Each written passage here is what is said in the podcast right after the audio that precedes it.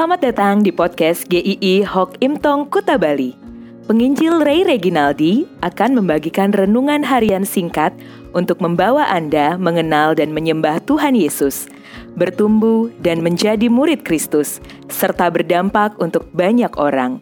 Jika Anda merasa diberkati melalui renungan ini, silahkan bagikan podcast ini agar orang lain juga diberkati. Inilah renungan hari ini.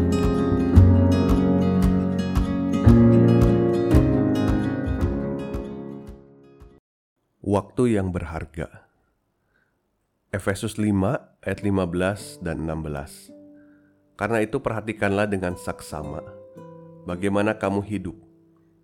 Janganlah seperti orang bebal, tetapi seperti orang arif, dan pergunakanlah waktu yang ada, karena hari-hari ini adalah jahat. Tanggal 31 Januari 2018 merupakan salah satu tanggal yang bisa dikatakan bersejarah. Ada apa ya?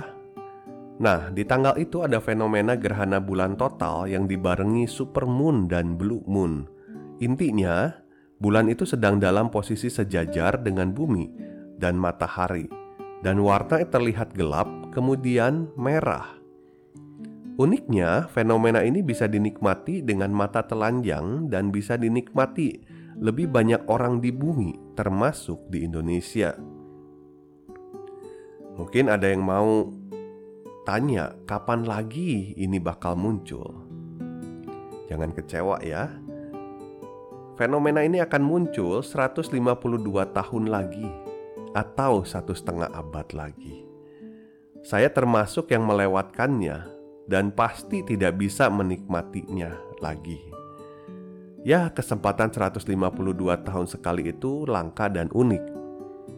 Tetapi ada yang lebih berharga dari kesempatan melihat gerhana bulan total, yaitu kesempatan hidup kita. Apa uniknya? Bukannya semua orang punya kesempatan ini juga. Setiap orang mempunyai jatah waktu yang sama setiap harinya, 24 jam tidak kurang, tidak lebih, tidak bisa ditambah atau dikurangi juga. Tetapi bagaimana seseorang memakai waktunya itu yang pasti berbeda-beda satu dengan yang lain. Rasul Paulus mengingatkan jemaat Efesus supaya mereka mempergunakan waktu yang ada. Menarik sekali dalam bahasa aslinya kata pergunakanlah adalah tebuslah atau bayarlah. Bagaimana menebus atau membayar waktu itu? Kata waktu juga yang dipakai di sini bukan kronos, yaitu suatu siklus waktu yang biasa. Tetapi kata waktu ini adalah memakai kata kairos yang berarti kesempatan yang ada atau kesempatan yang diberikan Tuhan yang tidak setiap kali ada. Jika kita memandang waktu adalah kesempatan dari Tuhan, seharusnya kita menggunakannya dengan baik-baik. Sayang sekali kalau kesempatan-kesempatan yang Tuhan berikan setiap harinya dibuang begitu saja untuk hidup sembarangan dan melakukan dosa, jauh dari kehendak Tuhan.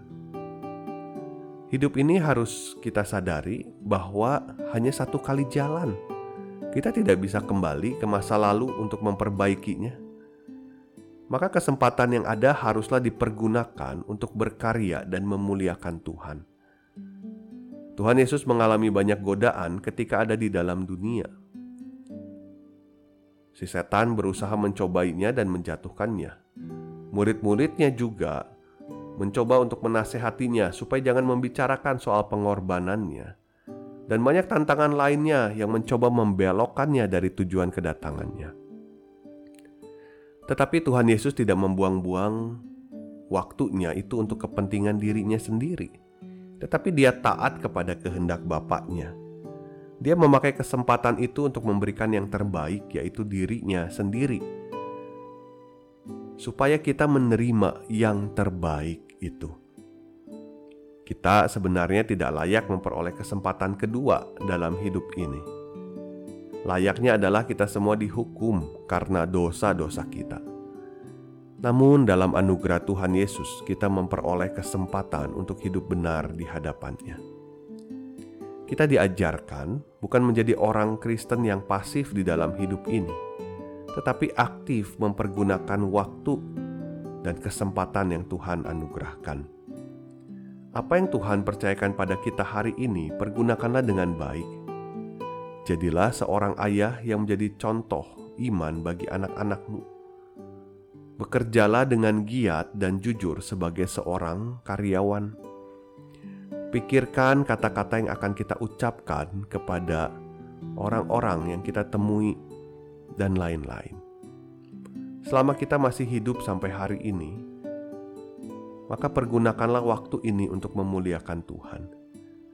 Jika kita sudah habis masaknya, kesempatan itu pun sudah habis juga. Karena kesempatan kita berharga, pakailah dengan baik supaya Tuhan dipermuliakan.